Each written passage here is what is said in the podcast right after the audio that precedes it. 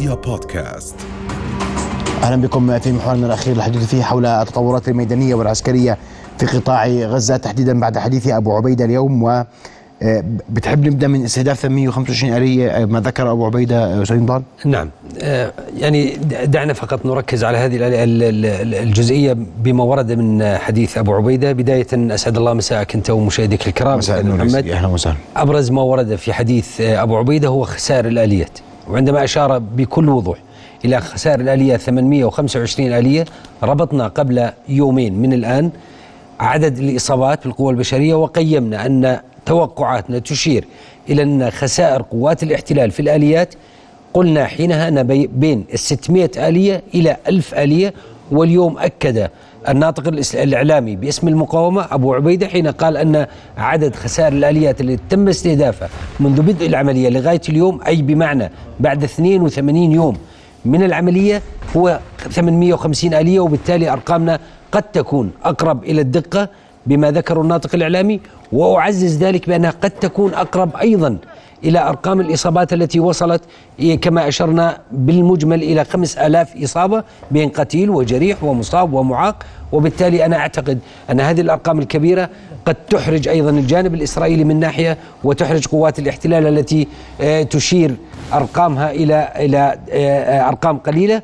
ومؤخرا بدأت تنفلت هذه الأرقام من آه، محاولات التضليل الإعلامي من قبل آه، آه، جيش من قبل الماكينة الإعلامية الإسرائيلية. بدي بدي في جانب مهم جدا اسمح لي وأنا أتحدث هنا عن حديث أبو عبيدة وفي ملاحظة أخيرة الحديث أن الأولوية لدى المقاومة هي وقف إطلاق النار وأن لا صفقات تبادل قبل وقف إطلاق النار. نعم هذا النمط الخطابي يشير إلى مدى التناغم بين المقاومة على الأرض وما بين السياسيين وبالتالي المقاومة آه، يبدو أنها مطلعة على على كل شيء، مطلعة سياسيا ومطلعة على الحراك الدبلوماسي الذي يجري في إطار التفاوض والمسار التفاوضي، ومطلعة ميدانيا على ما يجري على الأرض على كل محاور القتال، هذا ينقض الرواية الإسرائيلية التي تقول أننا نحاصر المقاومة في محاور القتال سواء شمال غزة أو قطاع غزة وبالتالي يعزز أن القيادة والسيطرة لا تزال متماسكة مطلعة ميدانيا ومطلعة سياسيا. وبالمناسبة عندما قال أبو عبيدة أنه لا مجال للتفاوض وركز على نقطة وقف إطلاق النار هذا يعزز أن المقاومة تتكلم من منطق قوة لأنها تحقق نجاحات على الأرض وبالتالي لا تزال تصر على آه، موقفها من موضوع التفاوض ولم تخفض سقف مطالبها كما يفعل آه، جانب الاحتلال. كل يوم نرى من جانب الاحتلال هناك خفض لسقف آه، المطالب الإسرائيلية والمناورة الدبلوماسية في موضوع المطالب الإسرائيلية. هذا يعزز أن المقاومة ما زالت تصر ويعزز ما تكلمنا به أمس أن المقاومة ستجلس إلى طاولة المفاوضات بشروطها وليس بشروط الجانب الإسرائيلي. طيب ثلاث فيديوهات صدرت عن المقاومة بمختلف آه، فصائلها على العمليات العسكرية الموجودة آه، راح نتابعها ونعلق عليها نضال بيك لو سمحت. نعم. زملائي الكرام نبدأ بفيديو القسام تفضل نضال بيك. نعم. في هذا المقطع لاحظ الدقة آه، نؤكد أيضا آه، مجددا على موضوع الآليات الجيب المستخدمة.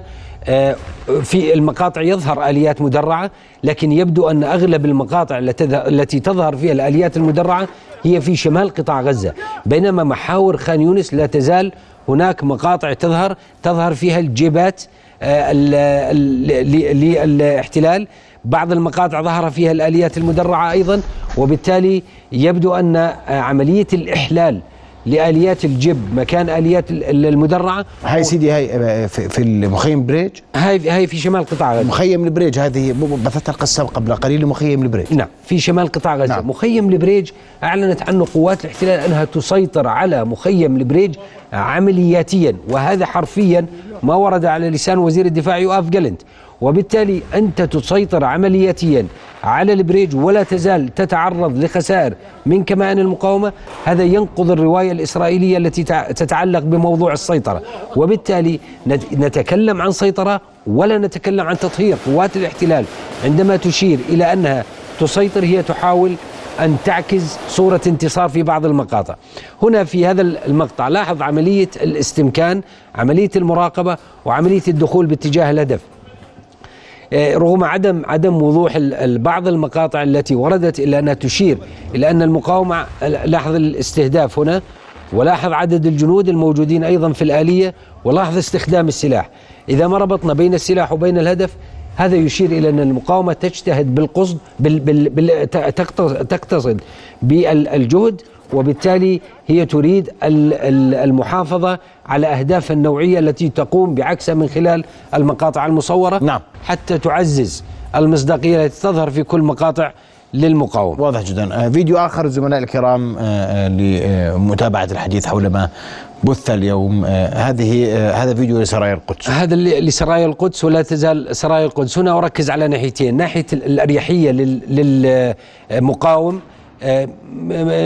يقوم باستمكان هدفه يقوم برماية قذائفه ولا زلنا نؤكد على عملية البدي لاحظ آه، في بعض أغلب المقاطع لا يمكن أن نجد مقطع يوجد فيه مقاوم لوحده. هناك مقاومين اثنين أو ثلاثة أو خلية كاملة تقوم بالاستهداف أو ما يسمى بالمجموعات الصغيرة التي تقاتل من مكان آخر. اللباس أيضا اللباس لا زال يتكرر بنفس طبيعة آه، المنطقة بنفس آه، الطبيعة ال- المجتمعية للمنطقة وبالتالي المقاومة لا تزال تحافظ على تكتيكاتها المقاومة لا تزال منضبطة بعملياتها لم تنفلت من عقد الضبط والسيطرة في العمليات آه، ال- ال- التي تقودها.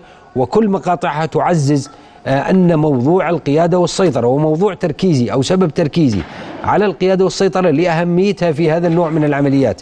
وبالتالي ما دامت القيادة والسيطرة لا تزال متماسكة مع كل حلقة من نبض البلد أو مع كل مقطع يظهر نركز على موضوع القيادة والسيطرة. لأن حينما نشعر أو تدلنا بعض المؤشرات على أن هناك انفلات في آه، حلقة القيادة والسيطرة نستطيع منها بناء بعض التقييمات الجديدة على موضوع آه، سير العمليات واتجاه العمليات القصف مستمر هذا ما تظهره فيديوهات سرايا القدس آه، الجناح العسكري للجهاد الإسلامي.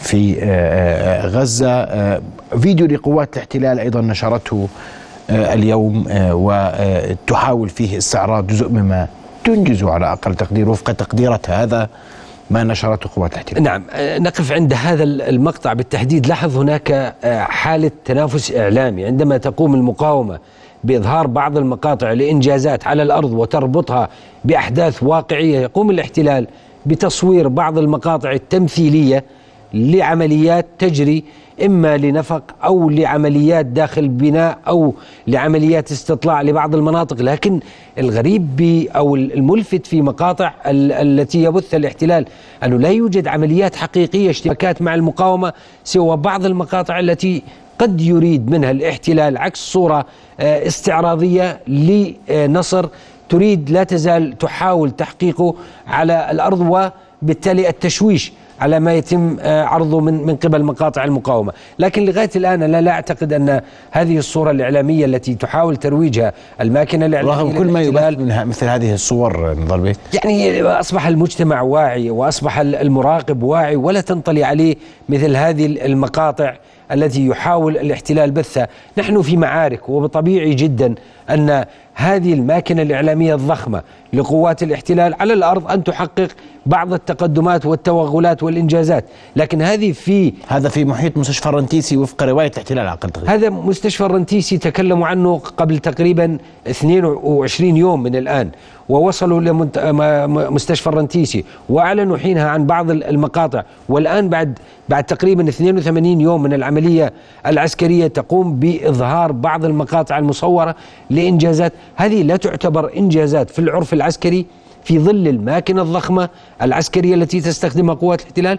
وبعد 82 يوم من العمليات العسكرية يفترض الآن الاحتلال إن أراد أن يرسم صورة نمطية لنصر معين أن يظهر مقاطع تشير أو تظهر قواته موجودة تعتقل تقتل أو تتقدم في محاور القتال. أو أما ي- تشتبك يا سيدي. أو تشتبك. لا لا ولا فيديو اشتباك. لا يوجد. لذلك أنا أقول أنا مقاطع تمثيلية لا أكثر ولا أقل. أما في كل مقطع تظهر نفق أو تظهر بعض القذائف طبيعي جدا في هذا النوع من العمليات أن تحصل وتحقق بعض الإنجازات من هذا القبيل. لكن بعد 82 يوم هذا المقاطع لا تجدي نفعا لا مع الشارع الإسرائيلي ولا مع آه، العسكريين المراقبين لهذا النوع من العمليات. يفترض بعد 82 يوم أن تظهر خرائطك على الأرض أين أنت من العملية العسكرية؟ وما الذي ستفعله في الأيام القادمة؟ نحن الآن يفترض أن تكون قوات الاحتلال عند نقاط قرار. ال decision makers وبالتالي هو الآن لغاية الآن يفتقد الوصول إلى نقطة القرار لأن الخطة العسكرية الموجودة عنده مبنية أصلا على هرم غير ثابت وبالتالي هي لا لا تدفع قوات الاحتلال ولا تعطيه آه، إمكانية تحقيق إنجاز يمكن على الأرض أن يستند منه آه، إلى إلى آه، رواية واقعية هل هناك من جديد في موضوع الخرائط هل تقدمات ميدانية اليوم أي ملاحظات ذات أهمية عسكرية على أقل تقدير؟ بهذه الأهمية التعبوية فقط أود أن أشير إلى نقطة واحدة وعلى عجالة حتى لا أطول كثيرا. أشير إلى نقطتين أن البطء في العملية العسكرية يشير إلى أن قوات الاحتلال بدأت بمرحلة التحول أو تريد البدء بمرحلة التحول إلى المرحلة الثالثة والتي تكلمنا عنها كثيرا وهي المنطقة العازلة آه، تخفيف عدد القوات آه، تسريح جزء من الاحتياط والانتقال بشكل العملية من عملية تقليدية داخل المدن إلى عملية البيك أب أو العمليات الانتقائية. هذا كله جعل الاحتلال يدفع أو يذهب باتجاه العمل باتجاه نظرية جديدة وهي الأهداف المركبة والتوغلات المحدودة. وهذا يفسر بطء العمليات خلال ال 24 ساعة الماضية. لم نلمس تلك الحركة السريعة من قوات الاحتلال. القصف الجوي آه، بدأ يبطئ. أود أن أشير إلى نقطة فقط وعلى عجالة حتى لا أطيل موضوع الخسائر التي بدأت تتراكم. اليوم دخلنا في رقم الخمسمية الذي كنا نشير عنه يوم أمس.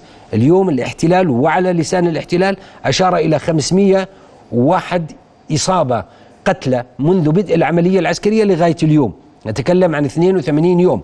الملفت أيضا في العملية العسكرية بعد 82 يوم. أن القوات الأرضية البرية الإسرائيلية على الأرض لا تزال لا تستطيع الاستناد لتقديم ال closing air support أو الإسناد الجوي القريب من قبل المروحيات. نحن نراقب ونتابع العملية العسكرية. القوات البرية بحاجة إلى هذا النوع من الإسناد ولا تستطيع تقديمه. السبب في ذلك أن قوات الاحتلال تتخوف من مفاجآت المقاومة في أسلحة الميم طا السام سبعة السام 18 والسام تسعة والذي تملكه المقاومة. وبالتالي هذا يعزز أن فرق فقرة الاستخبارات التي تجمع المعلومات وتغذي القوات البرية وتغذي فقرة العمليات لا تزال تائهة لدى قوات الاحتلال ولا تستطيع جمع معلومات عن المناطق التي سيتوغل فيها قوات الاحتلال. أشكرك كل الشكر نضال أبو زيد الخبير الاستراتيجي السبت. لنا حديث قبيل نهاية هذا العام لإيضاح كيف سيكون المشهد وتوقعات المشهد خلال الفترة المقبلة ونقاط القوة والضعف لدى الطرفين. أشكر كل الشكر. كل الشكر أستاذ محمد. رؤيا بودكاست.